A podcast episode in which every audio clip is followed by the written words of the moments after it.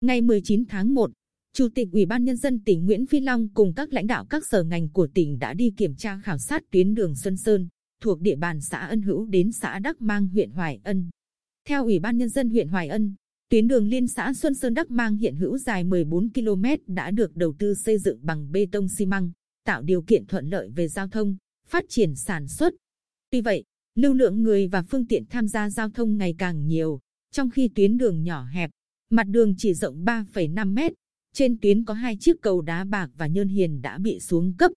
Để đáp ứng nhu cầu về giao thông, kết nối các xã vùng cao với thị trấn Tăng Bạt Hồ, thúc đẩy kinh tế xã hội phát triển. Huyện Hoài Ân kiến nghị tỉnh hỗ trợ 62,48 tỷ đồng để đầu tư nâng cấp mở rộng mặt đường lên 6,5 mét bằng bê tông xi măng, xây dựng lại cầu đá bạc và cầu nhơn hiền. Sau khi đi kiểm tra thực tế,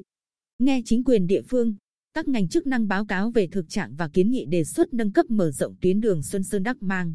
Chủ tịch Ủy ban Nhân dân tỉnh Nguyễn Phi Long yêu cầu Ủy ban Nhân dân huyện Hoài Ân phối hợp chặt chẽ với Sở Kế hoạch và Đầu tư và Sở Giao thông Vận tải kiểm tra khảo sát lại toàn tuyến, đồng thời xây dựng dự án. Sớm trình Ủy ban Nhân dân tỉnh xem xét bố trí nguồn vốn trung hạn giai đoạn 2021-2025 để thực hiện. Dịp này, Chủ tịch Ủy ban Nhân dân tỉnh Nguyễn Phi Long cũng đến dự lễ khánh thành công trình thanh niên, tuyến đường bê tông dài 700 m, rộng 3 m, tại xã Ân Phong huyện Hoài Ân, do tỉnh đoàn thực hiện bằng nguồn vốn xã hội hóa.